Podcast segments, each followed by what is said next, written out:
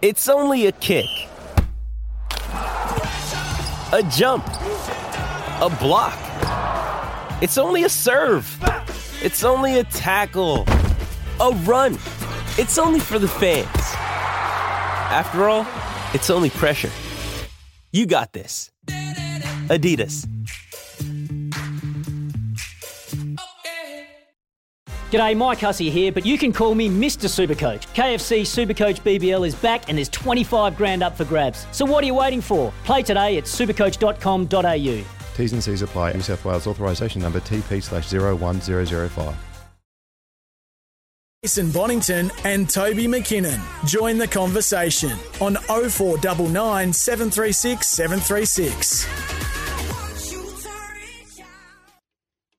Welcome to your Thursday edition of Trot's Life. It is moving day on Trot's Life, and we've got a range of guests today. We've got Greg Sugars, we've got Brad Williamson, we've got Mick Guerin on the back nine with Jamie Cockshutt and Elliot Booth. But first, as it's going to be, hopefully, every single week, it'll be this Teeing Off with Tim. Oh, we're not playing. Why are we not playing here? I was waiting for that. Yeah. Come on, Wombat. Something's, something's... We've got no, we've got no intro. I don't know if I can go on. Hey, ladies Jake. and gentlemen, our first go. player to tee off this morning, Tim O'Connor from Ballarat in Australia.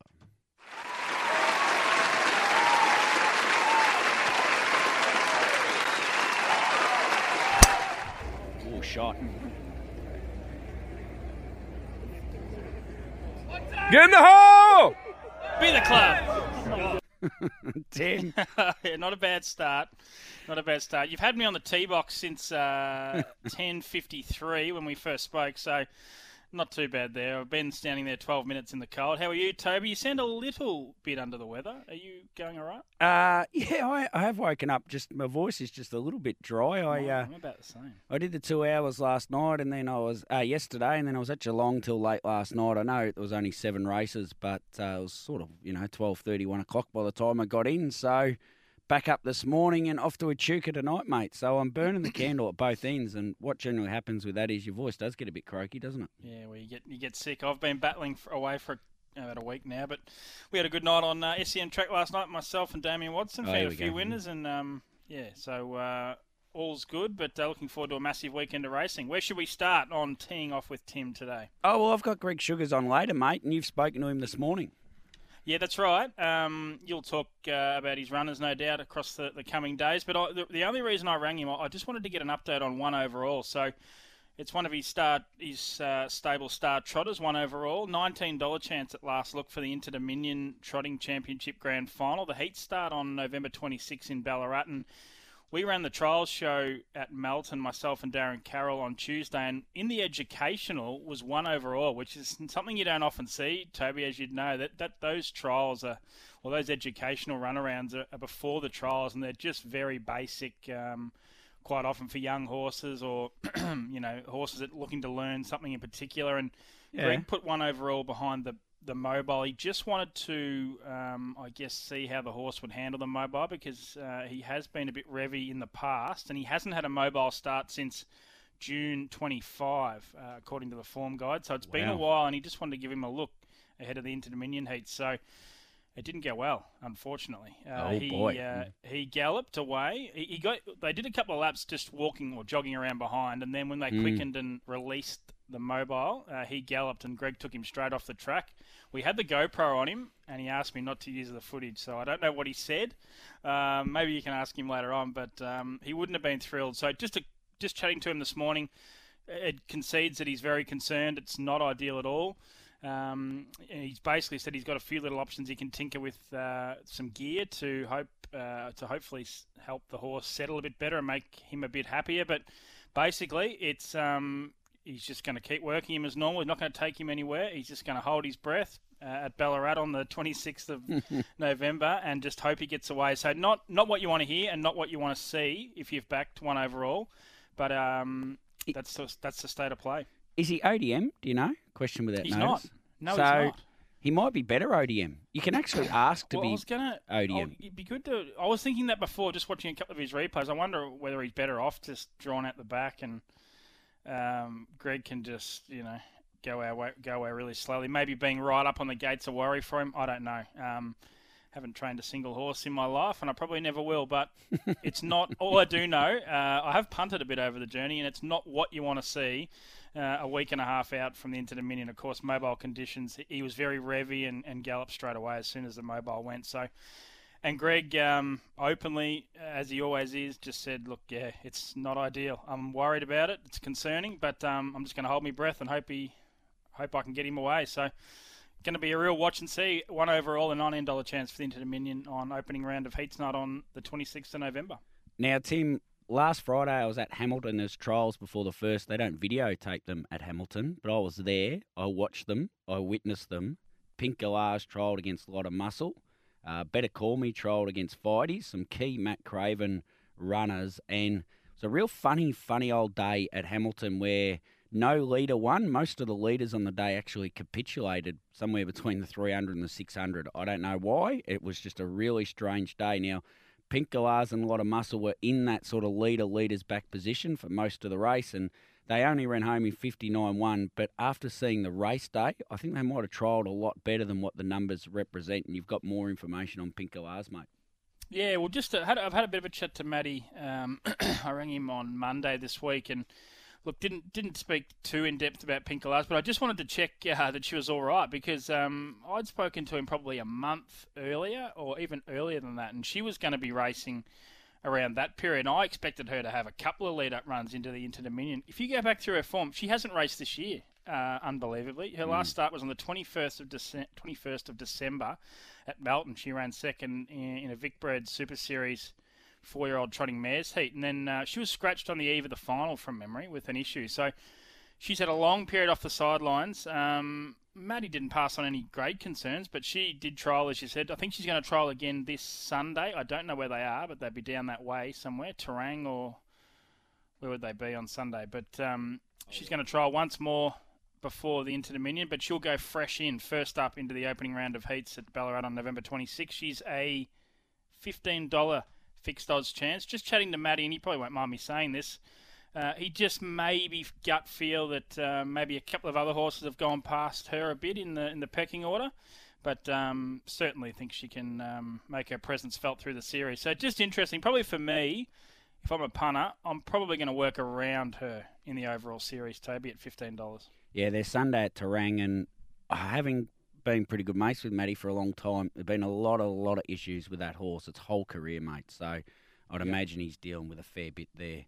Uh, yeah, well, great. Going to be great to see her back. But um, yeah, bottom line is she will be in the series. I was just concerned, given I hadn't seen her, and uh, I'm sure he would have liked to have given her at least one start heading into the the heats, but not to be. She'll go first up, uh, basically a year away from the sidelines into the Inter-Dominion. Imagine if she was able to win it. Uh, it'd be one of the great training performances. Speaking of trotters and Inter-Dominions, mate, there was a... I have Garrick Knight on every week on a Wednesday, as you know, and there was a horse come over from New Zealand by the name of Majestic Harry. It was yes. in an up to fifty-five, an up to fifty-five at Albion Park, and he declared it. Declared it. It paid four dollars eighty that day. Now, I don't bet, but I had multiple people comment on it afterwards at how... at the value it was. And you look back now, this horse is coming to an Inter-Dominion series. It was up to it was in a trotters up to fifty-five midweek yeah. at Albion Park at four dollars eighty. It was ridiculous odds. Well, I think he's a like I think he's about a two hundred dollars chance or something thereabouts in the Inter-Dominion, but at that point in time, it was probably a two thousand to one yeah, chance correct. to be even running in it. So, uh, yeah, the horse you talk about is Majestic Harry. Uh, Darren Carroll, during our trial show, when we chatted to Britt Graham, Uh, who part owns the horse and she'll drive the horse down here, um, actually made reference to that, that chat that you had with Garrick. And oh, really? So, yeah, he did. He, uh, Darren remembers it. He's got a phenomenal memory, but he remembered the chat and about hearing about this horse, and then uh, and yeah, actually okay. and actually brought it up. So, yeah, the bottom line is that, um, yeah, Majestic Harry won a golden ticket race at Albion uh, at Albion Park on Saturday night, the Group two Spring Sprint. That gets him locked in for the Inter-Dominion series. And Britt Graham and her sister Stephanie, they're going to bring the horse down. Uh, actually, he's already on the way. He'll be in Victoria either tomorrow or Saturday. Um, and they'll attempt... Uh, Stephanie's going to take over the training uh, job from her father, Darryl, and Britt's planning to drive. So, of course, Britt's a Sky... I love it. I love it. Yeah, mm. it, it's a great story. Brittany Graham, of course, for those that aren't aware, she's a broadcaster with Sky Racing and does a lot of the on-track stuff on these big nights. So she'll be there in a working capacity anyway, but she's planning to duck off and drive her horse in the Inter-Dominion Trotting Heats and hopefully the grand final. So what a story that is for the family. They own the horse. They bought him cheap. Um, now they get a crack at the Inter-Dominion. So exciting for them, and it's going to be a great little... little side story to the, the series. I, I mean, I don't think he can win, Toby, but um, can he make it'd be a great final? to see him. Yeah, you could make a final, and he could make his presence felt uh, in some of the heats, particularly maybe the sprint heat. Uh, I think at Shepparton in the second night of heats, given the way he performed on Saturday night over the sixteen hundred metre trip. So, a great story there. Keep an eye out for Brittany Graham on track, but also jumping in the sulky through the course of the night, night at uh, Ballarat, Shepparton, and Geelong, and then hopefully in the grand final at Melton on December tenth. Tab, big bets, mate, and, and I've got one for you for Saturday night to be... Uh, oh, no, I'm not allowed to tip, am I? I'll, I'll have to ask you a question about it. Righto. um, I had a little bit of feedback from these last week, just that a few people enjoyed hearing them. And uh, I might just quickly sort of pluck one out of each race. So there's been yeah. uh, some, some pretty solid action uh, ahead of Friday night at Melton and also Saturday night at Melton. Uh, just looking through, Cloud Nine's been really well supported in the third race at Melton on Friday, uh, as has Visionary in the fourth event. Um, scrolling down to race seven on Friday night's card, Mephasa Metro, a one thousand dollars bet at two dollars ten. And uh, someone's rounded the account off here, one thousand ninety-one dollars at one dollar ninety-five. So a couple of sizable bets for Mephasa Metro, drawn barrier one in race seven. Uh, Honolulu Bay's been well supported, a one thousand dollars bet at two dollars on him to win race eight. Uh, and also a fifteen hundred dollars bet at two dollars uh, to win that race. Moving on to Saturday, just quickly, uh, some sizable bets in the two-year-old Pacing Colts and Geldings final. The Lost Storm, a two thousand five hundred dollars bet at two dollars twenty to win. Heaps of action on that race. So go to the trots dot com dot a u to scroll through all those bets. A lot of different bets there. Uh, this is the one that probably interests me the most. Mm-hmm. There's a horse here called Ludicrous, trained by Kate oh, Hargraves. The place. I really like Great this place, bet. Yeah.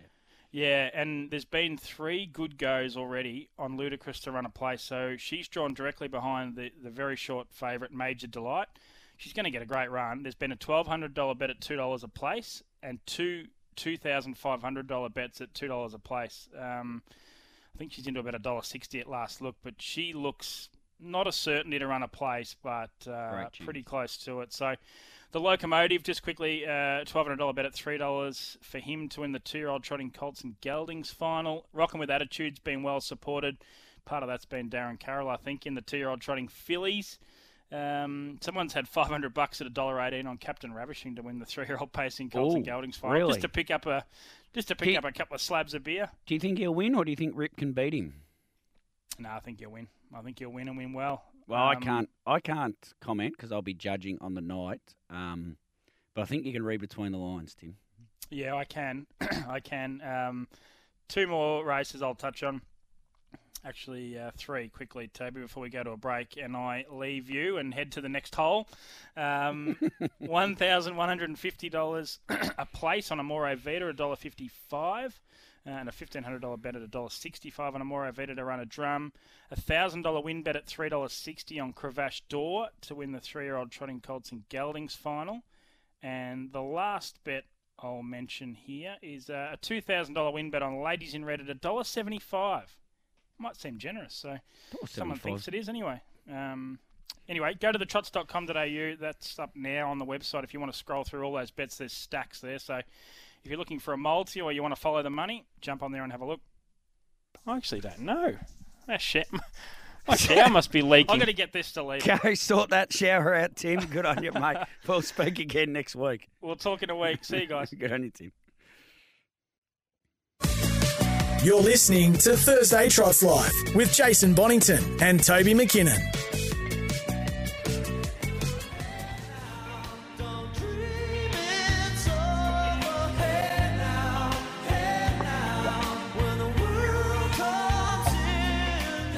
Welcome back. It's Trots Live. Just Toby McKinnon here now. Tim O'Connor had to jump off the line, but Brad Williamson has joined me. Brad, mate, this is an interesting question for you. Firstly, well, how are you? And secondly, where are you at the moment? Um, I'm good, thanks, uh, mate. I'm uh, currently staying with Anthony Butt and Sonia Smith um, at their place in Melton. I'm just um, at the stables with them at the moment. You've been the busiest man in harness racing the last couple of weeks. You, you're in New Zealand last week. You flew over to Australia to drive in, in a heat of this race. You threw in a drive at Kilmore. You flew back to New Zealand for Majestic Man. It was a it was a massive week last week. Yeah, that's right. Yeah, no, I don't know if it uh, was dedication or madness, but um, thankfully, you know, Majestic Man got a nice win on Cup Day there, and um, I was really happy with the fillies third at Maryborough there. So, um, no, it's all going well, and hopefully we can get a result on Saturday. That's the main aim. It it was, just quickly on Majestic Man, it was a pretty good Cup week, really, wasn't it? To win the free-for-all, and Sunday Sun is something else in that Dominion. I know you've run fifth, and you should be pretty proud of the effort he's put in. That's right, yeah. He's such an honest old horse. He very seldom has gone a bad race in his career, and um, he's just a genuine old horse where when he's not racing those elite, you know, Sunday Suns and Muscle Mountains that we've got back home, he's still very competitive with, with the rest of them, but, um, you know, very hard to find races they're not in in New Zealand and all the feature races, and quite often um, he's been running fourth or fifth, but, but um, you know, as, through his whole career, he's been a genuine, genuine Cup horse, and... Um, You know, I think he showed when he when he came to Australia um, and and won. Uh, I think he won three Group Ones here. That he is um, in his own right a very good open class trotter. Yeah, I, I sort of thought all year he was a bit of a certainty to be in the Inter-Dominion, but he's not in the Inter. Are you thinking about bringing him for the Great Southern Star again? Look, um, there's been talk of perhaps bringing him for the Inters. Um, obviously, there's a bit of, of a cloud over Bop for Brilliance. Um, I think, you know, Dad was of the opinion if he, if if there were a couple Kiwi trotters going, then we're probably coming over running for third, you know, because, yeah, yeah. Um, you know, they've, they're quite, they've quite clearly outpointed us, and, and then obviously we've got the rest of them to contend with as well. So, um, but, you know, if there's none end up going, then um, there is potential for, for him to perhaps make a late um, late nomination and, and come, but um, that's still up in the air at the moment, but... Um, you know, we yeah, as I said, we're probably uh, at best likely to be able to run third in the race, and if there's no Kiwis come, then perhaps um, he would be an each-way chance in the final. So time will tell whether he comes or not. All right. Now, go, let's go back to Aloha Kenny. She was pretty good in the heat at Maryborough. You would have been pretty happy with her first up, and naturally, mate, we'd expect improvement going into Saturday night. I think so, yeah. She's... Um, She's obviously only a two-year-old filly, and she's had a big trip over here and, and took a few days to settle in. And, you know, I've been pretty quiet on her at home just going into that heat, and I was under the impression that she would be better for the run. And um, the rate at which she was running everything, she had a nice, quiet uh, sit-and-run-home race, which I think will be just ideal topping her off for this Saturday. So um, we haven't got the nicest of draws, but, um, you know, I'm sure the horse is fitting well and she's going to go a super race. I think the draw on paper doesn't look great, but often in these sort of juvenile trotting races, it's pretty open at the start. And can you can you think she's a sort of horse you can sort of angle across and just slot in with her? Um, yeah, well, we'll just have to play it how how it goes, obviously. Um, yeah, look, um, well, I've heard from Anthony Butt, Hall of Famer, that I'm staying with, that um, you wouldn't bother going back even if you drop your wallet. So... I'll take his advice, and um, yeah, we'll be looking at going forward with her, that's for sure. Yeah, one hundred percent. I, yeah, I don't know. You never know with these things. Sometimes going backs, uh, there's a lot of races won going backwards, particularly in uh, backstroke at swimming. So, but that's not what we're doing, is it? So, don't. I don't know where I've gone with that. Just, that's right. You've gone somewhere, mate. I don't know where I went with that, but we went somewhere. She's a nice filly. Is she Vic bred or anything like that? Have you got any other targets for her while she's here? Uh, no, look, she's going to fly home on the next flight home, and um, she's got a Group one one hundred thousand dollars race at Addington on, I believe, the fourth of December for two-year-old trotting fillies only. Um, there's, there's probably one standout in the in the two-year-old fillies division back home, um, Mark Gurdon's filly. Really? Um, she's, a, I think, her father Patrick out of Highgate. I just forget her name, but she's a, she's out of uh, Highgate. She's a high energy, I think she's called. She's yeah, won about it. five from five, so... Um, she's a really nice filly back home. Aloha Kenny runs second to her, her first start at Addington in a group race.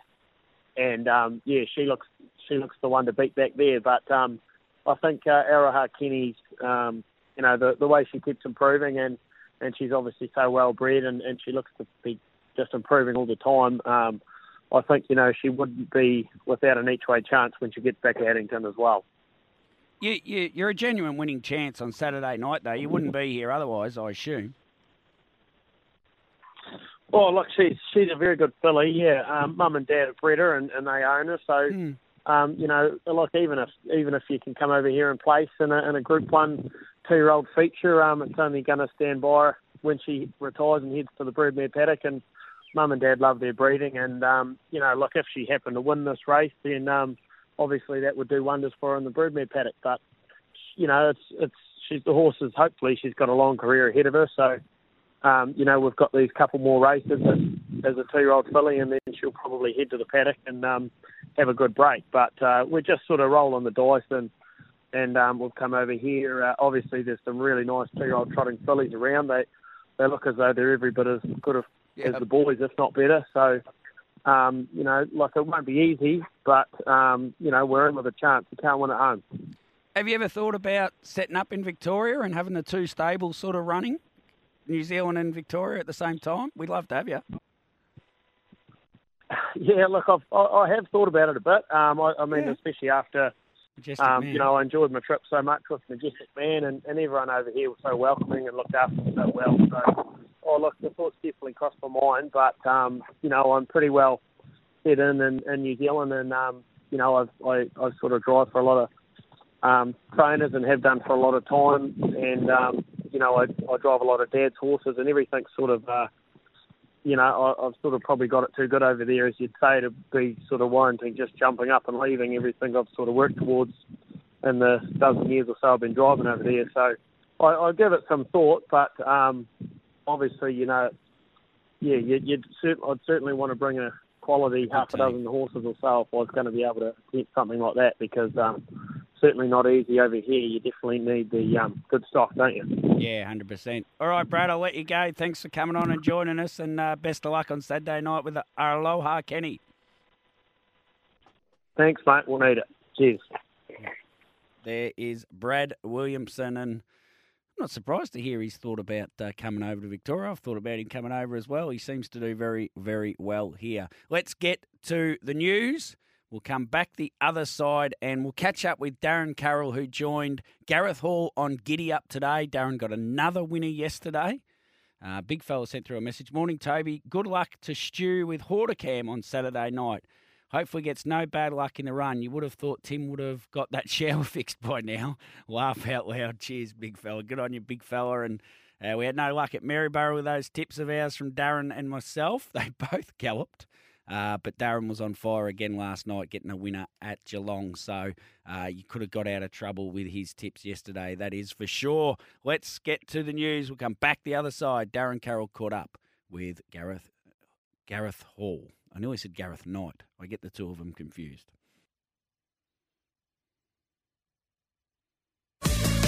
You're listening to Thursday Trots Live with Jason Bonnington and Toby McKinnon.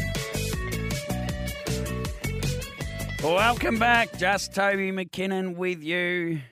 I'm not tipping uh, today as I have commitments with the judging, but Darren Carroll uh, was on Giddy Up this morning with Gareth Hall. Gareth's over in W A.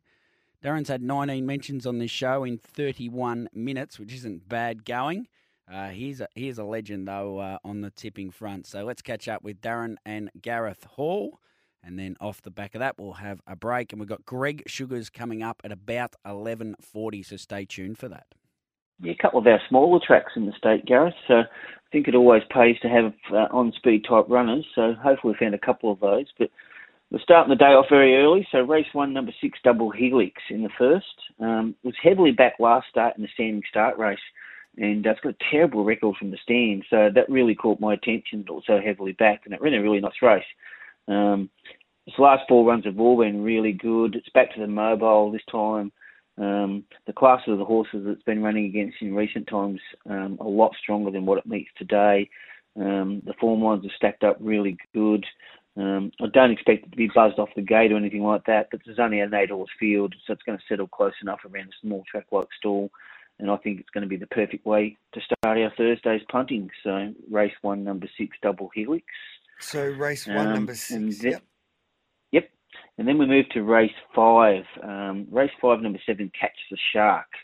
Um, so on paper, you'd think terrible draw from barrier seven, but I'm really confident that um, with an aggressive drive early by Lockie Cook, that this horse will find the front.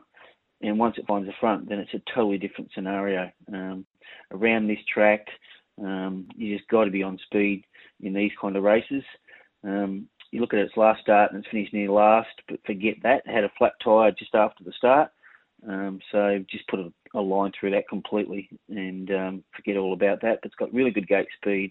Um, massive advantage here, and um, I'm playing towards that advantage, and um, you know, I think it'll be, you know, nearly two forty, two fifty before the race, but in play it'll probably be one dollar fifty. So race five, number seven, Catch the Shark, and that's the stall bets. Uh, then we move to Echuca tonight.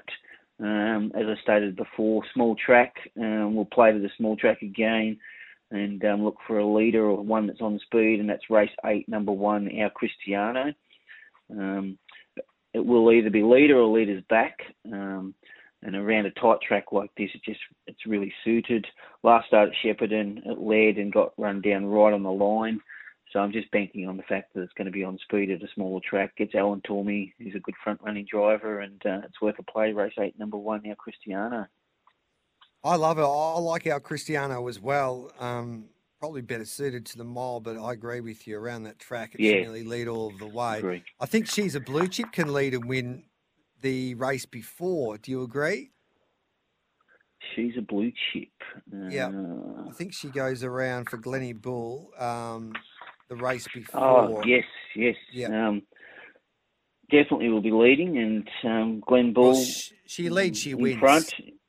Yeah. Yeah, I, I think it'll cross. Um, Smiling Shin, he's got okay gate speed, but uh, no, you're on the right track there. Couldn't put you off there whatsoever. So Glen Bull in front at Echuca, definitely. Um, and we missed the price with Bet three sixty-five. You have to be quick, but Jillebi Jive at Stall, that was the horse that knocked us all oh, yeah. out the other day at Ballarat, but I think he can lead and win again. I yep. think they've got a bit of an opinion about her, and she won like Gamelite the other day, Jillebi Jive. So, yeah, um, and that horse that we were on won yesterday at... Yeah, that's deep odds on, Gareth. So, um, so the form's obviously stacked up, and yeah, it looks like it's up in class a little bit, but um, purely the fact that it's coming out of a maiden type race. But if it's as good as what they are saying it is, then yeah, it's well suited again today because the opposition's not that strong. Mm. Good on you, Darren. Thanks for that, mate. That was Darren Carroll today with Gareth Hall on Giddy Up. Let's get to a break. We'll come back the other side with Greg Sugars. I've got about one hundred questions to get through with him.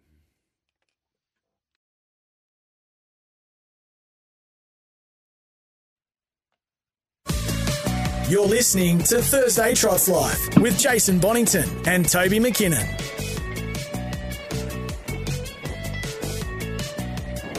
No Jay Bonnington today, just Toby McKinnon, and Greg Sugars is on the road to Stall. I do enjoy catching up with these drivers when they're on the road somewhere. It just... Uh, doesn't intrude on their day so much. So, Greg, mate, uh, firstly, how are you this morning? Yeah, very well, thanks, Tobe. Now, there's a million questions I could ask you over the coming days. We're not going to go through every single runner you got, but Tim O'Connor did open the show and talked a little bit about One Overall and uh, the educational trial and how things didn't work for you. And we asked a question of each other, and I said I'd ask you, would you consider trying to make One Overall O D M before the start of the series? Just maybe would get away better off their backs? Um, I'm not actually sure if you're even allowed to do that anymore. Um, once upon a time you were able to request your horse go out, but I've got a feeling in the back of my mind that they don't actually allow you to request that anymore. So, um, no, and it's not something, no, that I, I'd want to entertain anyway. Um, yep. Yeah, things go pear-shaped for us during the series, and if he misbehaves and he gets put out the draw, well, then so be it. But, um, no, we'll, uh, yeah, we'll do our best to make sure that that doesn't happen. Now, Friday night we'll start at, mate, race four, number seven, Visionary in the Breeders' Crown Championship for four-year-old mares. Been a little bit of money for Visionary, but I would have thought this would be a great test to see exactly where she's at against Queen Elida. Yeah, absolutely. No, the way the barrier draw's fallen here, you just, you know, it's pretty hard to see anything um, toppling the, the mighty mare. Um, Queen Elida, um, she's obviously the benchmark, and um, yeah, and it'll be extremely hard to beat. But you know, we came pretty close. Um, the only other time when they met there a few weeks ago, running second to her after being held up for a bit, but. Um, yeah, we're really happy with this mare. We're happy with what she's done, and she's got a great future. But um, yeah, it's pretty hard to see her winning uh, from that draw. Will Cherokee Joe in race five get across him? And if if so, does he get his chance to really step up into this open grade and win one? Yeah, look, I think so. We're pretty happy with where he's at at the moment. Um, I think he can cross. Uh, sort of, there he crossed a similar sort of line, you know, his last couple of starts. So.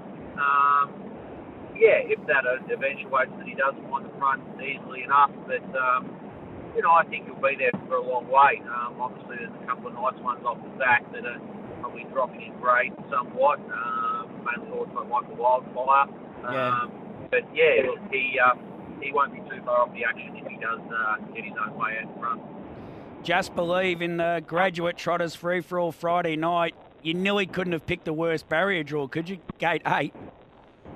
Yeah, not ideal, but, um, uh, you know, not from this one-off race perspective. It's going to be hard to sort of win from there, I think, a little bit tricky. But um, I suppose for the big picture with the Inter-Dominion starting a week later, I mean, we're going to get an economical run. I, I don't sort of envisage, envisage, envision us uh, sort of dragging back and sort of being wide or anything like that, so we're probably going to have to drive for luck a little bit, but we know that if the brakes go his way, um, yeah, he's a quality horse and it'll be hard to hold out, but um, really uh, we don't want to knock him around too much, being uh, completely honest. Uh, the mid-series is only a, you know, a week away. Beautiful, mate. That's the, that's the information we're looking for. Right, Saturday night, you drive a horse called Lindy's Love in the three-year-old Trotting Fillies final. She's a pretty talented filly and she gets a front row draw, but the Anton Galeno camp's got some, I don't know, they, they seem to be getting better, the Anton Galeno horses, every year. And, of course, uh, Aldebaran Keeper for uh, Wallace Hackett, the Raider from New Zealand. They're going to be pretty hard to beat. Yeah, absolutely. No, her um, an angle form, obviously, is first class. She's done a great job up there, but... Um, fair to say that the competition down here is uh, a bit stronger across the board, and yeah, the, the Galeno runners, they are obviously they're extremely, just extremely well bred group of horses, and they're starting to really get great results on the racetrack. Um, you know, we've got a lot of their runners at the moment, and obviously the Kiwi horses, to say, it's been an outstanding form. So look, um, I, I think she'll run a good race. She's um, settled in well. It's been uh, been down here um, at our place um, for this series, so. Um, yeah, look, I can't see her beating a couple of those sort of horses if, um, you know, everything's all fair and above board, but um, she won't disgrace herself. The two-year-old Trotting Fillies final, I think's nearly the race of the night, Saturday night. Like, you'd sort of think if you won the Redwood with a filly, she'd go into this race and be a nigh on certainty, but even Dichotomy, yeah, the stablemate to Cognati, is, is a chance off a soft run. Rocking with Attitude, certainly good enough. Our Marvella was brilliant at its first and only start uh, uh, since arriving from New Zealand. Aloha Kenny, we just heard from Brad Williamson. They're not here just for the fun of it either. And then you've got an Emma Stewart, Susan is her name as well. Like, it's an amazingly strong two-year-old Trotting Fillies. Yeah, exactly right. No, it's a bit of a shame from our point of view that this year's another one of those years that um, the fillies seem to far outweigh the boys as far as strength and numbers go.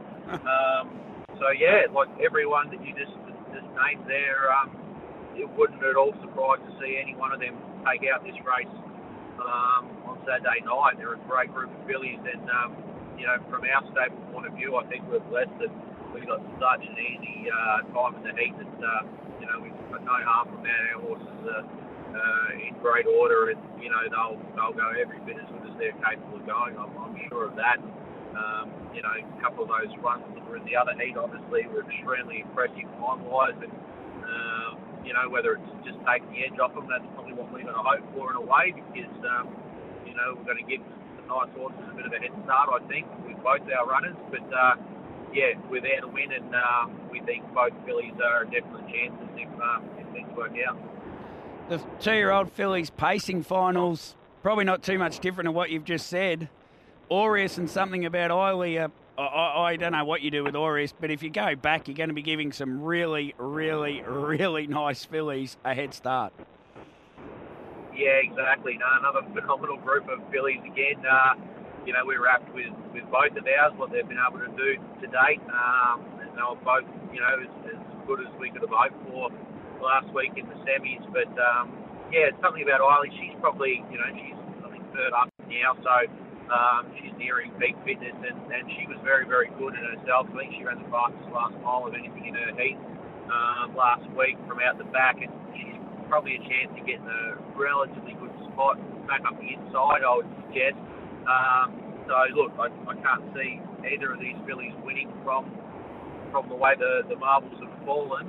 But, um, yeah, something about Isla's definitely got a minor, you know, minor money chance from, from where she's lobbed it, the way she's trained on. And um, yeah, Aureus, so, yeah, like you say, it's a bit hard to sort of pick a game plan from that draw. It's really sort of, uh, um, yeah, stunted our chances uh, in many respects. But um, yeah, she's a quality filly and, and, and is blessed with a great amount of speed.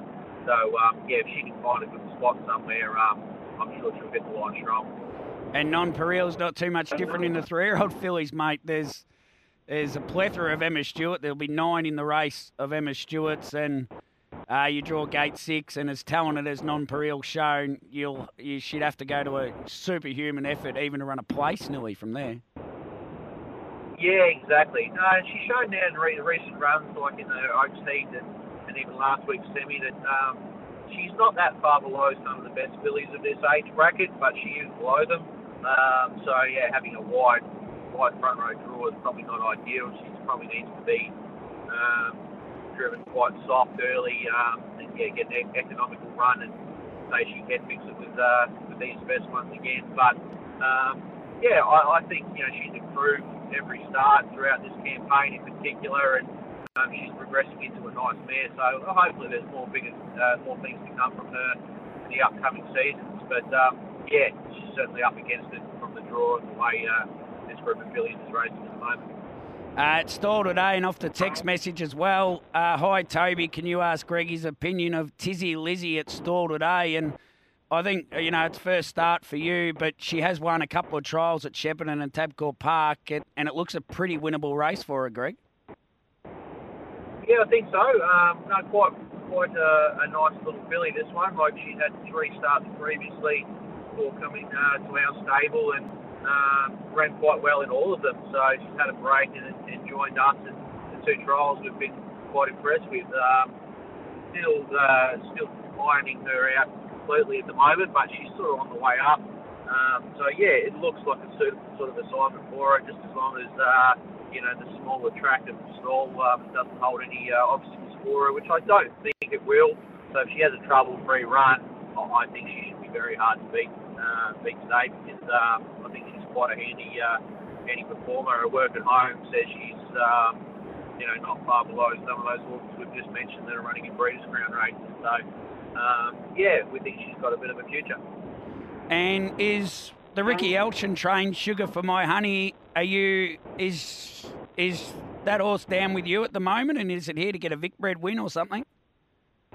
No, no, Ricky's down here with his team for the Breeders' Crown, so he's yep. yeah, just sent this one along. I, I think it is eligible for a big, a big breed bonus, bonus um, so that's probably why it's here. So, um, uh, yeah, look, it was a good second last uh, last week at uh, Shepparton in good time behind a nice horse, and, and you know, probably beat some nice horses home. So, uh, I think the two in that race were inside him. It's probably the leader, and might be hard to catch, but um, yeah, Ricky's pretty confident with this filly. He'll run a really good race, so um, has to sit park doing so. He's not too concerned about that, from what he's told me.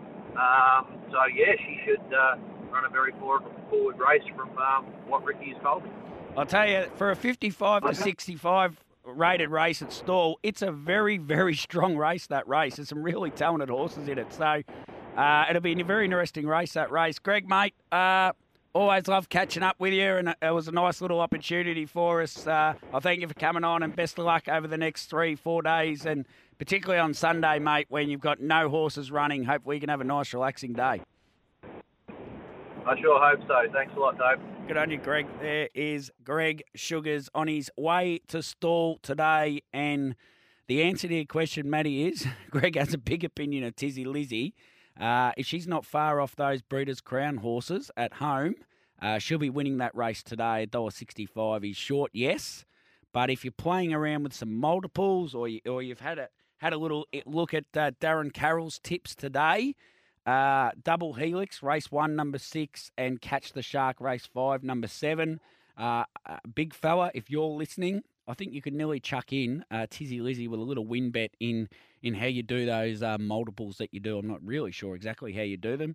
And, of course, the other one, uh, race eight, number one, Our Cristiano. Now, uh, let's get to our final break of the first hour of Moving Day on Tarot's Life.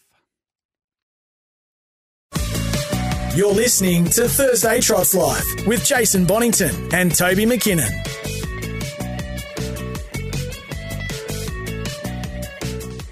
No Jay Bonnington today. What song am I going to play in the background here? I know Nathan Moore loves this song, Walking in Memphis. This one, this one goes out to you, Moisey. Good on you, mate. Uh, Big fella says, Toby, I will teach you how to do multis sometime. Only thing in the world, I'll, I'll be able to show you how to do something. Cheers, Big fella. Well, I really appreciate the offer, Big fella, but I don't bet, mate. So um, there's no... There's no need to do that. I uh, actually, I used to have the Tab app on my phone and just to watch races, and uh, they cancelled my account, and I contacted them and said, oh, why have you cancelled my account? And they said, oh, you've had the app for five years and never placed a bet. And I'm like, yeah, because I just like watching the races. And they're like, nah, you gotta, you gotta be betting if you want to keep your account. And I said, well, I'm not allowed to bet. Uh, and the lady said, oh, why do you watch the race if you're not allowed to bet? And I said, I work in the racing industry. I'm a judge. And uh, anyway, it was a convoluted argument. So I, so they, they kicked me off. I don't have a T O B account at all. I have no betting accounts now. And uh, if I want to watch a race, I watch it on Trot's Vision, which is absolutely fantastic, except when it's a race in Queensland or New South Wales or Tasmania. Uh, I have to watch Be At Home or something and watch them on uh, Sky Channel because I have no other way of watching them.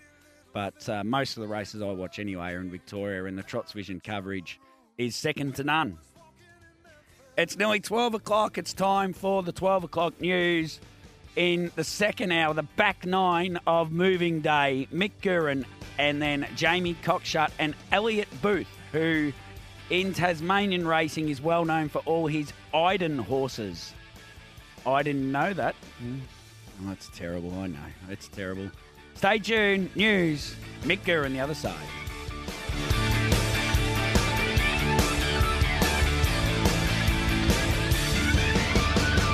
Thursday Trot's Life with Jason Bonnington and Toby McKinnon. Join the conversation on oh four nine nine, seven three six, seven three six.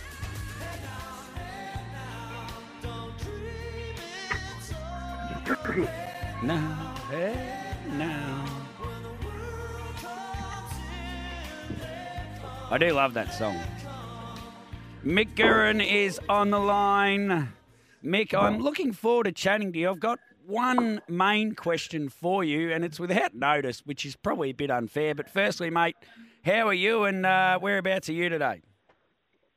Hey, Toby, I'm really well. I'm, I'm at the Karaka, ready to run thoroughbred sales today. So we're thoroughbreeding today. We're here doing their television and selling a few horses. So it's been a good couple of days, but not stopping us doing the harness racing work because, of course, as we all know, the Inter-Dominions is nine days away, and I'll be coming yeah. across and really looking forward to getting to, to some of the places around Victoria I haven't been to for a while. So looking forward to it, Toby.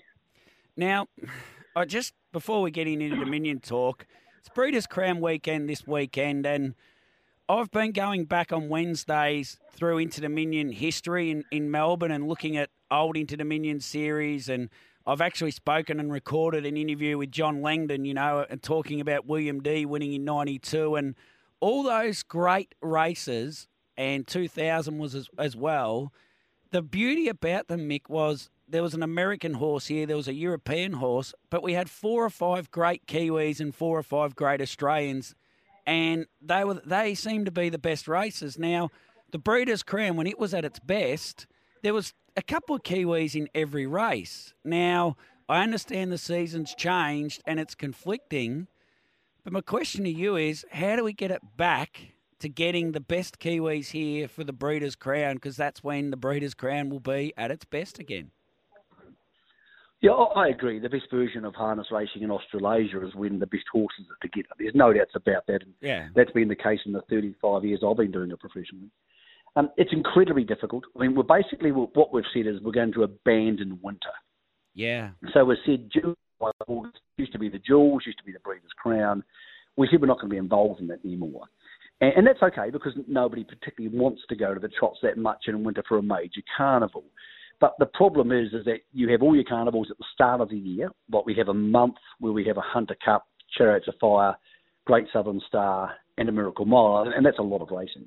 Yeah. Uh, and then we have another month towards the end of the season where we have, in this month, for example, New Zealand Cup Week, uh, the Breeders' Crown, the start of the Inter-Dominion. That's all within three and a half weeks. Now, that's a lot of bites of the cherry when you're talking crowds, and, and it is difficult. And I also realise the fact that, yes, it's important to be away from A F L if you're in Victoria and those sort of things. But we've congested ourselves down to the, to the point we really only have an eight-month racing calendar. The four in between are just industry days. And yeah. I don't know how we get it back to the way it was because as the money goes up, um, it's just so easy to stay home. If you're self-assured, it's easy to stay home. There's a one hundred thousand dollars mm. race in the car or whatever. And, and so I, I think it's easier to get them there at the end of summer, so it's easier to get them there for the Hunter and the Victoria Cup. But anything pre-New Zealand Cup, people are reluctant to go to. Ironically, Coppy that went to Victoria this year and it helped them win the New Zealand Cup. But I, I do worry about the trans-Tasmanification of harness racing and trying to get it back to what it was. And then we produce something which I simply can't understand, and is we have three one million dollars open races in harness racing. We have the the uh, the, the new race, but that's not open to all horses. And two of them on the same night. We're going to have two slot races with a million dollars, one at Cambridge and one at Perth. I just can't for the life of me see how we managed to produce that. That's that's staggering stuff. So with the Breeders' Crown, it, it is difficult. It's my fear for the Breeders' Crown is it's without the Kiwis there, Emma and Clayton are so dominant, and that's Correct. Not picking on them at all. They can yeah. they can only be very good at what they do, and they're, they're incredibly good at what they do, and they deserve all the kudos they get. So by no means am I picking on them. If we didn't have any Australians, then Mark Purden tended to be very dominant in New Zealand. But when you mix them together and you say to yourself, how Correct. Do you rate a good Emma horse against a good Mark Purden horse and then a good Luke McCarthy horse, well, then things become far more interesting. So I think I, I think it's a shame we're not going to see enough of that. And I think the Breeders' Crown coming so close to New Zealand Cup time, but more importantly, there's a new meeting in New Zealand on December the fourth, which is a Sunday called the Grand Prix. Um, with that coming up and they're having the New Zealand Derby, I, I worry that the Breeders' Crown is going to become almost a single state race meeting. And I don't mean to be rude by saying that because it's still going to be wonderful racing and they're still very good horses. But the fact that Um, you know, the horse who won three derbies this year is not coming to race in the Breeders' Crown is by no means disparaging of the Breeders' Crown. It's a sign of how many riches we have and how we're trying to put the riches of a year now into, I say eight months, but effectively, really, it's October, November, December, January, February, March. So yeah, we're sort yeah, of ramming a lot of the races into, into six months and they can't be everywhere. So, so, so if just, just to spitball this idea with you, if there was a qualification round of Uh, races in New Zealand on, say, I don't know, December twelfth or something. And if you won that, you got straight into the final in Australia and Millwood Nike goes in that race, wins that race, and the Breeders' Crown final was December thirtieth or December twenty-fourth or twenty-three or something later in the year. What I want to see happen then is Major Delight v Tempting Tigress v Millwood Nike. It, it, we just have to get it back well, to that because that is what that. How great a race would that be? And then we would be crowning, literally crowning, the two-year-old filly of Australasia off whoever wins that race. That's what the Breeders' Crown should be, if you ask me. Well, the qualifiers are largely irrelevant, because if you've got a horse good enough to go to the Breeders' Crown, it's going to just go around its qualifiers, a trial. It's going to yeah. qualify for the final. So yeah. having a qualifier in New Zealand isn't as bad. Um, the problem is, I, I won a Breeders' Crown a couple of years ago with a horse, yeah, and, sure, and I loved it. It was a massive highlight. I absolutely loved it. But grand. For the time, exactly. Well, it was eighty grand a stake, and we got down to forty thousand, and then you yeah. get the breeders and people get a share. So I think we took home thirty k, uh, and the trip cost us twenty four. You know, so you, you go because you love it, and I love it, so therefore I was happy to go. But if you have Millwood Nike, for example, she has a what's basically a harness jewels race coming up on December the fourth, which is going to start a dollar twenty, and for, I don't know, it's a hundred and fifty grand or something. Well, you say to yourself, do I want to spend twenty grand to go try and win a hundred and sixty grand when I can stay home and spend no money and probably win a hundred grand? Yeah, oh, um, yeah. And there's no guarantee you're going to beat Emma and Clayton's horses because they're so good. And they're also very good at what they do, because as we saw last year, a better twist against Ladies in Red. You know, the Australian horses are incredibly hard to beat at what they do, and as we've seen with Rock and Roll Do coming to New Zealand, New Zealand horses are incredibly hard to beat at what they do or specialise in doing. So, yeah, when you say to yourself it's twenty grand to get on a plane, um, two types of people go. People who think they're going to win, or people who love it. And I think, for example, if I love a good trotter, it's really easy for me to say, well, I've got Muscle Mountain racing for a hundred thousand dollars and a free-for-all on December the fourth. Why would I go to the Inter-Dominions and race four times for two and a half times the money? And I think that's a problem which harness racing hasn't worked quite worked out. And I'm not saying I can fix it, because it's a really complex equation. Yeah. But I do think somewhere during the season there needs to be almost a grand final where you bring together the winner of the New Zealand Sire Stakes, the winner of the Breeders' Crown, the winners of the New South Wales Breeders' Challenge, yeah. and, and maybe a couple of derbies, and you bring those horses together. But again, um, as we saw with the Inter-Dominions, Mark Purden doesn't want to bring Self Assured here, and that's no slagging Victoria. He didn't want to go to New South Wales last year either. So there's a lot of things that play into it, and there's so much money and so many people spoiled for choice. I think it's really hard to tell people where they should have to go. When the Breeders' Crown used to be in the last week of August, so many New Zealanders wanted to go there because it sort of wrapped the season up for them and they could catch their breath and start again. Yeah, yeah. Now it's literally sandwiched between two other feature races, one of which is only a week and a half after it. Yeah, we heard from Brad Williamson. He's flying Aloha Kenny back for that for that race. Like, it's a big effort for a young filly, but they're talking about breeding potential as well. So there's more to win at Breeders' Crown for them than just, just the stake money. Mick, yeah, um, and th- that factors into lots of things. Yeah, it, it, it's it's a really complex equation. I'm not saying anybody's got it wrong, because I don't think anybody's got it wrong. I just think that, um, yeah. But then again, if we rewrote the calendar, yeah. and I rewrote it, and I carte blanche on it, I'm sure I'd start something up too. one hundred percent. We all would. There's no doubt about that, but that's why we have these discussions to create this debate. Now, uh, Bolt for Brilliance, if you're a betting man, is he coming? Is he not coming? I know there's a fast work, a pretty Tony important Hurley one coming. Me, Tony Hurley rang me half an hour ago, so ooh, this is the absolute ooh, ooh. latest on Bolt for Brilliance. He expects to be coming. He will accept in the final acceptors tomorrow. Uh, he will be then given the chance to fast work on Monday morning. And when he fast works on Monday morning, they'll make their final decision. But Tony's words to me today is, there's no reason not to take him. Uh, we're happy with the horse. There is no sign of the virus he seemed to have. Uh, and we are intending and planning to go. But, of course, if they work him on Monday morning and scope him again, and he's got mucus in his lungs, he won't go. He won't. So at this stage, I would say seventy-five twenty-five, maybe eighty twenty.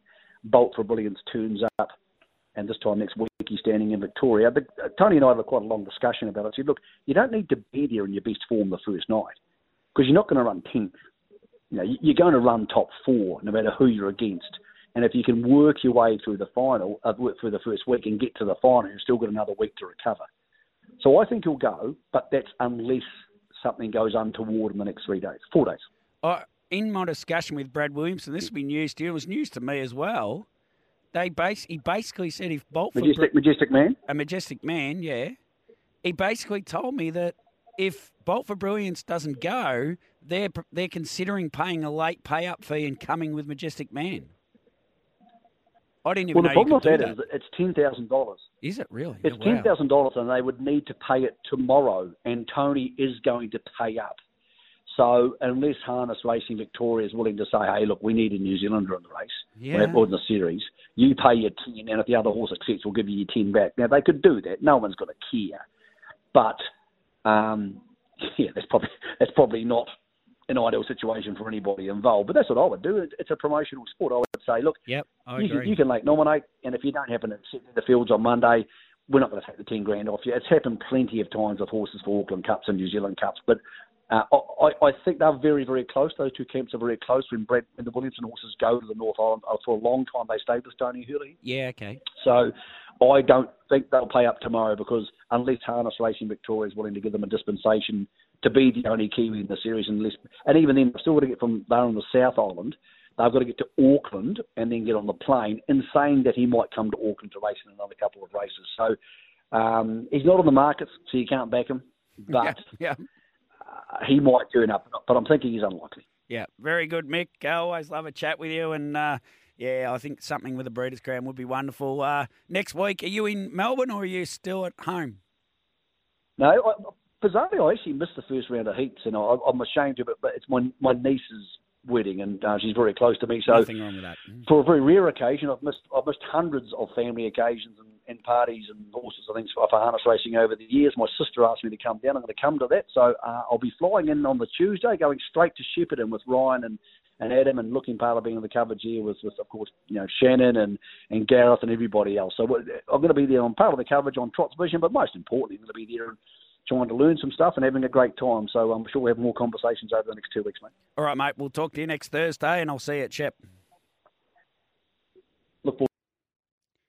There is Mick Guerin. He just dropped off the line at the very last second there, and I reckon it cut out on us. Uh, that was good timing. Let's get to a break. We'll come back the other side with Jamie Cockshutt and uh, Elliot Booth, the Iden Man. You're listening to Thursday Trots Live with Jason Bonnington and Toby McKinnon. Welcome back to Trots Life. Just Toby McKinnon with you, and I'm joined now by Jamie Cockshutt down the line from Vietnam. Jamie, mate, uh, how are you? And uh, I assume you're in Viet- Vietnam today.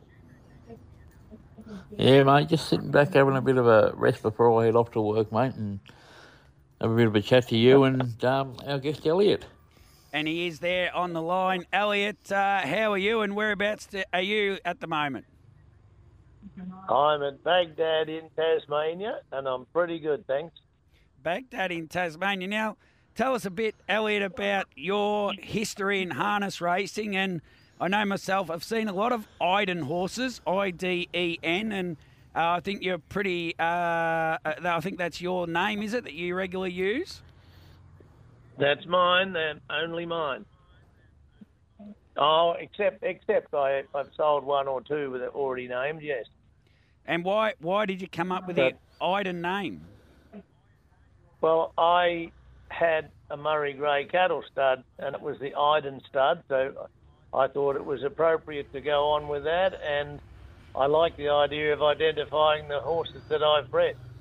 Identifying, I see what you did there. It starts with Iden as well. I, have you have you ever ever named one Iden-tifying? No. No, it's not bad though, is it? I've had a lot of suggestions that I can't repeat. I didn't do it, and I didn't know. And um, now, uh, who's the best horse you've ever had? Well, Mickey O, of course, now uh, is is proving himself to be that. But I bred I bred one that was very good. I had a good time. Yeah. Uh, back in the, about two thousand, she was a very good horse, um, and she's gone on with the breeding as well. Now Jamie's champing at the bit there. He's got a few questions to ask, so I'll bring him in. And there's going to be one big question about Mickey O involving the Eureka, or surely, Jamie. How you going there, Elliot? Pretty good, Jamie. Uh, pleasure to have you on, mate. Um, yeah, but yeah, we'll just talk about, um, you know, we'll touch on Mickey O first. Like, you built a pretty close relationship to the um, Chris Howlett and his sons in, in recent years, and you've had a fair bit yeah. of success, and it was, you know, great on Sunday night to see Mickey O win the three-year-old size, backing up from winning the two-year-old last season. And, you know, you would have had a fair spring in your step after Mickey O won after winning the bandbox with Following one up. that you... Yeah, I Item Boutique. Item Boutique. Yeah. Yeah, yeah, fair spring in my step, all right. Now, just for the listeners out there, how old, how old are you, mate? You'd be have to, have to be in your early eighties. Yeah, I'm eighty. Yeah. And been around for you, you can have a quick chat a about your... Yeah. No, that's fair enough, old mate, fair enough. You probably have a bit of a chat about your golfing prowess, because for the listeners out there, Elliot was one of the best amateurs in Australia for a long time. Is that right, Elliot? Yeah, I, I made an Australian team and um, won a few Australian titles, the top qualifiers in Australian Championships and Australian Foursome Championship winners. And uh, as I say, I represented Australia in four-man team and represented Tassie for thirty years in the state team, and then turned pro after I turned fifty. That's not a bad effort, mate. It's not a bad effort. But um, and a lot we'll, of, we'll go back to Item Boutique. Yes. Yeah. And a lot, and a lot of travelling well, through Southeast Asia. Did you do in your golf? South America, U S, uh, Middle East, uh, Europe, everywhere. Lucky, lucky yeah, enough, nah, lucky we, enough you, like, well enough to pay me way and, and uh, confound the critics. And being yeah, a left-hander, well, that's... and a lefty, mate, lefty can't play, everybody does that. Nah, well, yeah. No, you obviously had a great golfing career, mate, and, um, you know, is that... I, yeah, do still you still playing. muck around with, around with a bit of golf? I still play once a week, just, just to keep a bit of exercise going. I'm still on a nine handicap and, and regularly eight. shoot below my age. Yes, it's not a bad effort, That's not a bad effort, mate. But um, well, we'll just touch on Item Boutique. You know, the story behind yeah. Item Boutique. I think she's the one you brought at the sales that Sue that Sue Street bred. Is that correct? Well, I bought I bought it before the sales actually. Uh, uh, I visited Sue to have a look at the horse, because I liked the breeding. And the day I visited, she'd got uh, a problem uh, with a daughter, I think, sick on, in Brisbane, and said, "Oh God, I can't, I can't finish preparing this this filly, and I won't be able to go to the sales, and it won't sell, and I won't bring it back." And I said, "Oh well, I'll buy it off you." And we agreed, and and uh, the rest is history. I I, I kicked the goal. Yeah, well, no, you definitely have. And the other good part about it is Christian trained it. You know, Christian and Noel's been a great, uh, well, a huge part of your success in the harness industry in your exactly. time. And, you know, just would have been fitting, you know, for Christian well, to Noel, train your Group Noel, two winner in, you know, the later years. Yeah, well, Noel really, Noel really was the, my mentor to begin with. And, and uh, Christian's been very, very good. And... Uh, Actually, he doesn't. He doesn't like going to the races anymore, but he do, he does like training. And uh, it's quite a funny story, really. At the beginning of, of this season, he was going to train up a couple, uh, and then pass them on to Connor Crook. Well, Connor went away, and Christian decided, oh well, I suppose I can race him, and, and that's Iden Miss Lucy and Iden Boutique. So yeah. He's well rewarded for his work. Yeah, they've both had great seasons, a pair of them. Yeah, geez, they have. Yeah. Um, it's going to be remiss of me not, not to mention this, but you are affectionately known as the Sheikh of Southern Tasmanian harness racing. Is that correct? I don't think I don't think that's correct. But I don't know who does that. They call me call me anything. Nah, I don't you... No, that's right, mate. When you when you're having this sort of success in your later years, mate, it doesn't matter what people call you, what people say to you, mate, because um, this is what the game's all about, and it's just great to see you having the success in your your later years, and I'm sure there's still plenty more to come. Yes, I'm I'm very confident. I've got some very well bred uh, ones coming along, and and uh, I'm really happy. I, when I first started in the nineties, I saw an article written by Mike Good from Equinix, I think it is, and uh, I contacted him and had a yarn with him, and, and he's he's advised me all through, and, and uh, he says that I've got uh, better horses coming along than I've had. I'm pretty happy yeah, well, about that. Yeah, well, no, exactly right. And we'll just touch on the race and Toby mentioned, the Eureka. Um, uh, Mickey O oh, is yeah. probably one of the leading seeds to get get an invite to the Eureka, which is uh, Tas Racing's got a slot in. And, and what sort of crowning glory would that be for you to have a runner in a race worth worth two million dollars next season? Oh, good! That wouldn't wouldn't that be unreal? Yeah, and so lucky to have a share in him. Actually, we were just talking before the sale. Chris Chris had said, "Well, what do you like in the sale?" I said, "Oh, there's only one horse I'd have a look at because of the the background with the with the mare," uh, and. Uh, He said, "Oh, we were interested in that." I said, "Oh, that's all right, you buy it." He said, "You want a third?" I said, "Oh, yeah, right, eh?" What a good decision. What a great decision. Well, it sure was, mate. But as they say, Elliot, there's a saying, money goes to money, mate. You've had a great you've had a great career, you've got plenty of years to come. And the, the other thing, that's this is how old I'm feeling, you were my mother's school teacher back at um, Brighton Primary or Brighton District Area well, School back in the day. It? What was her name? Um, Sally per- Sally Percy. Oh, yes, right. Yep, I remember Sal. God. I'll be blown. Yeah, no. yeah, that's and, just... And you know what? I met so, a bloke mate, yesterday.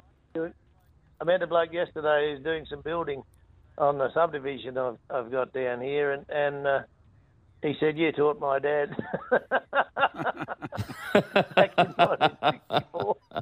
Oh, God. No, no, you, you, you're definitely one of the um, dawns of the harness racing industry in Tasmania, mate. You've got some great stories to tell, and you know, you're great to have a chat with her at the races, and you know, you're that well respected in everything you've done in your life to date, and um, and I just wish you all the success going forward, mate, because you're a, you know, you're a ripper bloke. Thanks very much. That's nice. Hey, hope I got to get more to go yet. Hey, uh, Elliot, were you? Will you head up to Sydney for the Eureka if Mickey O's in it? Oh, I guess I would. Um, that, that, they'll prob- I guess I would. They'll probably have a golf day, and um, I'm lucky to shoot just under my age too, which is forty-two. But I'm talking, I'm talking forty-two over, not uh, not total score. Oh dear.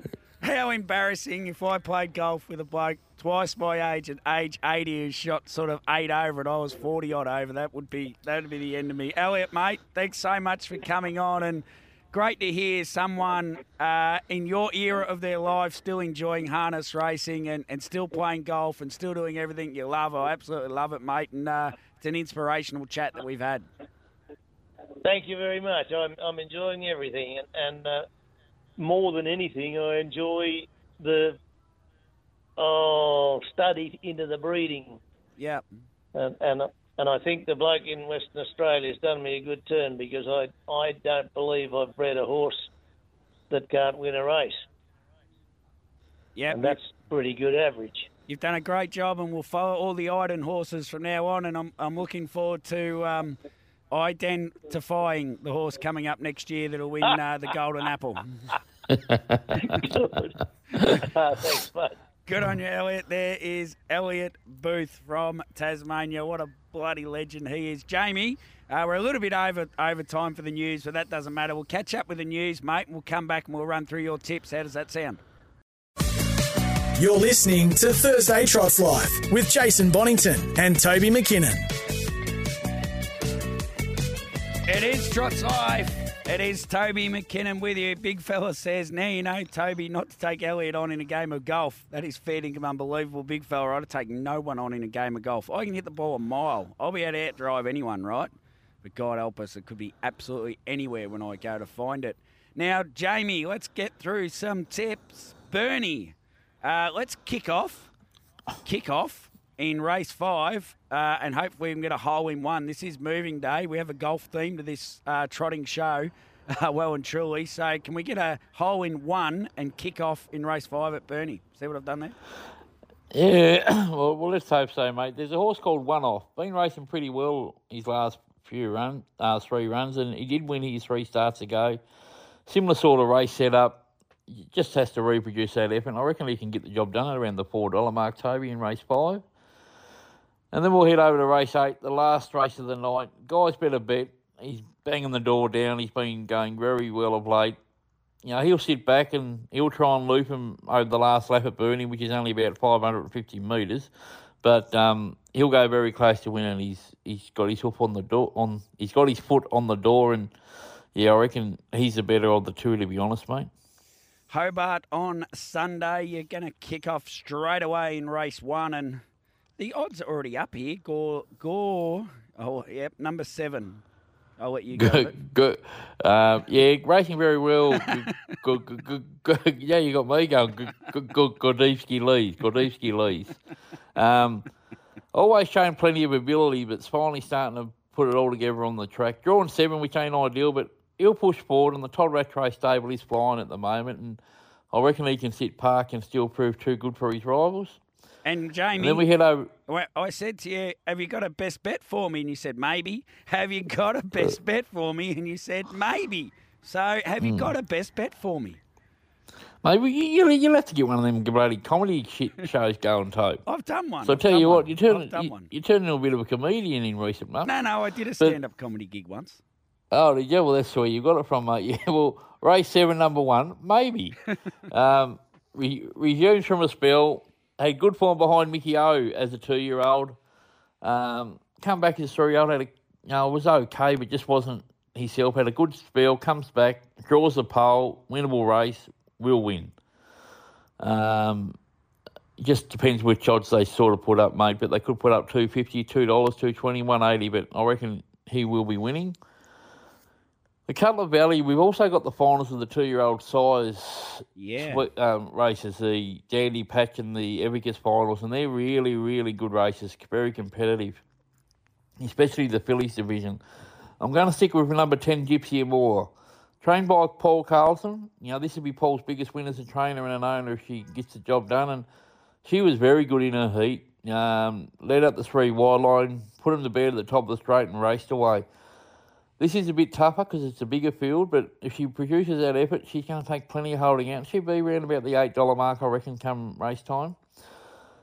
And the other value play is over to race ten, number eight, Guido D'Arciana. Well said. Um, drawn to get inside the, the second line. One will either lead or, or hand up. So Guido's going to get the run he likes, either behind the leader or three pegs. And he just needs a bit of... a bit of room at the top of the straight, and he'll hit the line strongly at around the five or six dollar mark. And Jamie, just before we go any further, I just wanted to see how are you, mate? You all good? Yeah, I'm all right, mate. You just checking in, are you? Yeah, just checking in. That's race three, number nine. Check in is the best at odds. Um, been pretty good in all runs since coming over across to Tasmania for Ben. You know, this is a pretty strong race, but just maps to get a good run through early, and if doesn't have to do any work in the run and just gets a card in the race and peels out of the top of the straight. I reckon she can run. He can run a big race at around the ten or twelve dollar mark. The quaddie for the night will go first leg five and ten. That's Mighty Flying Art and Riley Major. Second leg will go numbers one, five, seven, nine, ten, and eleven. Third leg will go number one, one out maybe. Last leg will go one, two, five, six, eight, nine, and ten. Thirty-five dollars to give us fifty percent of the dividend, mate. So that third leg, are you going one out or not? Yeah, maybe one out. maybe one out. Okay. Maybe maybe one out. But we'll just touch on the, the Dandy Patch final, Toby, before I go. Yeah, yeah, quickly. Um, re- very good race. It's only a small field, but you got Corrado Artemis, you got DeGoey, who was super impressive, winning the Prelude last week, trained by Rowan Hadley. Um, tried to tell you, you know, you got Nyack, but it's a really good race, and, and bolt your socks on on the pole for, for Ben, you know, who's been a, a big improver of late and looks the leader. But, you know, just my cho- choice is DeGoey. You know, he, he likes to party DeGoey a fair bit, and um, I reckon he can get the job done in at his second career start and take home the, the Group two feature on Sunday night. I think he'll go better if he goes forward, DeGoey. Yeah, no, that's for sure. He does go better up forward, mate. And I think just one other, Jamie, whilst we are on it, I'm just trying to find the actual race. On Saturday night in the Breeders' Crown Final, best of luck to Ben and Markio with my ultimate Jacko, who goes around in the three hundred thousand dollars Breeders' Crown Series. Had Markio on plenty of times. And um, to be honest, mate, I'd absolutely love to see him win a race like this. I know it'd be big odds, but, geez, it'd... It'd knock a few out of the park, uh, the chatter about uh, Ben Yole operation if he won a race like a two-year-old Breeders' Crown. There's a saying going, mate, you got to be in it to win it. No matter what odds you are, anything can happen. And, you know, I wish him all the luck. It's a great experience for Mark. He's he's driving at the peak of his powers at the moment, Mark, and um, he'll give it the perfect sort of trip, mate. If we can just poke through on, you know, even running the first six, it'll be a great result for all involved. But... Um, You know, it's just good to have a horse in a race. I've never been able to have a horse in a three hundred thousand dollars race, mate. So that's something that, um, you know, I admire Ben and his connections to having a horse in that sort of race. one hundred percent. Good on you, Jamie. We better get to a break, mate. Uh, thanks so much for coming on, and we'll chat again next week. Cheers, buddy. There is Jamie Cockshutt. And for those listening in, uh, one, Simon Sharp, you don't need to clip that and put that out on Twitter, what Jamie said. Uh, thank you very much, Simon. And secondly, uh, I am totally sober, and I'm because I'm about to drive to a Echuca. So anyone that thinks that uh, I've had a few at lunchtime, I haven't. I am dead sober, just having a bit of fun with Jamie. Let's get to a break. Uh, twelve fifty will be the close of show for Trots Life, as we'll have to get to uh, Lee Palmer for a Palmer Bet update. And on this afternoon from one o'clock, Cam, Luke... And, oh, John Donohoe, he's put his hand about two foot from the ground. That must mean it's D. Taggart.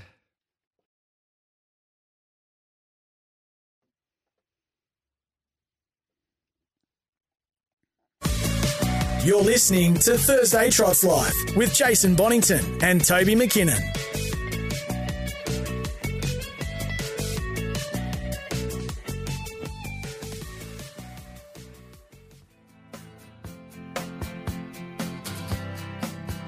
Yeah. Trots Life Thursday edition. Voice is going, going. It is going, the voice. I know. Have you ever seen my voice? It is going. I'm nearly done here. What a great two hours moving day has been. Tim O'Connor off the top. Brad Williamson with some massive news about Majestic Man might come for the Inter-Dominion. Darren Carroll tipping us some winners. Just got to give him another mention, Darren Carroll. What he's doing for harness racing, I absolutely love. Yes, I'm a mate of Darren's. I'm proud to say I'm a mate of Darren's. I'm biased. There might be a man crush. Let's not go down that track. But today, race one, number six, Double Helix, and race five, number seven, Catch the Shark, where his tips at stall. And he tipped, he tipped at Echuca tonight, race eight, number one, Al Cristiano. We heard from Greg Sugars, who tipped us Tizzy Lizzy at stall today. And some great info from Greg Sugars, particularly, particularly about uh, Just Believe. That I got the impression from Greg, he's got his eyes firmly placed on the Inter-Dominion final, uh, the Inter-Dominion series, rather than this race Saturday night. And as... Uh, obviously, he'll probably be nearly favourite in that race. Uh, Greg will be driving him from luck. That is major info. Mick Guerin, as per usual, great chat with Mick Guerin, and very interesting with Mick about uh, Breeders' Crowns and also um, Bolt for Brilliance. He's eighty twenty, seventy-five twenty-five coming. And then Elliot Booth, what a legend. Golfer for Australia, harness racing owner, and Jamie Cockshutt. And his best bet, maybe. And for those that uh, heard it, it's been cut out of the podcast. So, Simon Sharp, you will not find it. I cut it out. You don't find it, Simon. I know you love finding it. You put it up on Twitter. You've done it to me twice. You're too good. I love you for it. And I've been, I've got one up on you this time. Big fella, always, mate. Love your interaction. Maddie as well with the, off the text machine. I think Tizzy Lizzy will win today. Been Trots Live for the Thursday. Lee Dalton from Palmer Bet will be up on the other side. Cam Luke will be in studio hosting. John Donohoe will be behind the scenes. and our great, great friend, D Taggart, the champion of S E N track, the legend he is, the team captain, will be in for a big afternoon. Have a great day. I'm off to Echuca. If you're there, I'll see you tonight. If not, I'll be at Melton Friday, Saturday night, Saint Arnott's Sunday, Warrigal Monday. Get out to Melton on Saturday night or Friday night for the Breeders' Crown.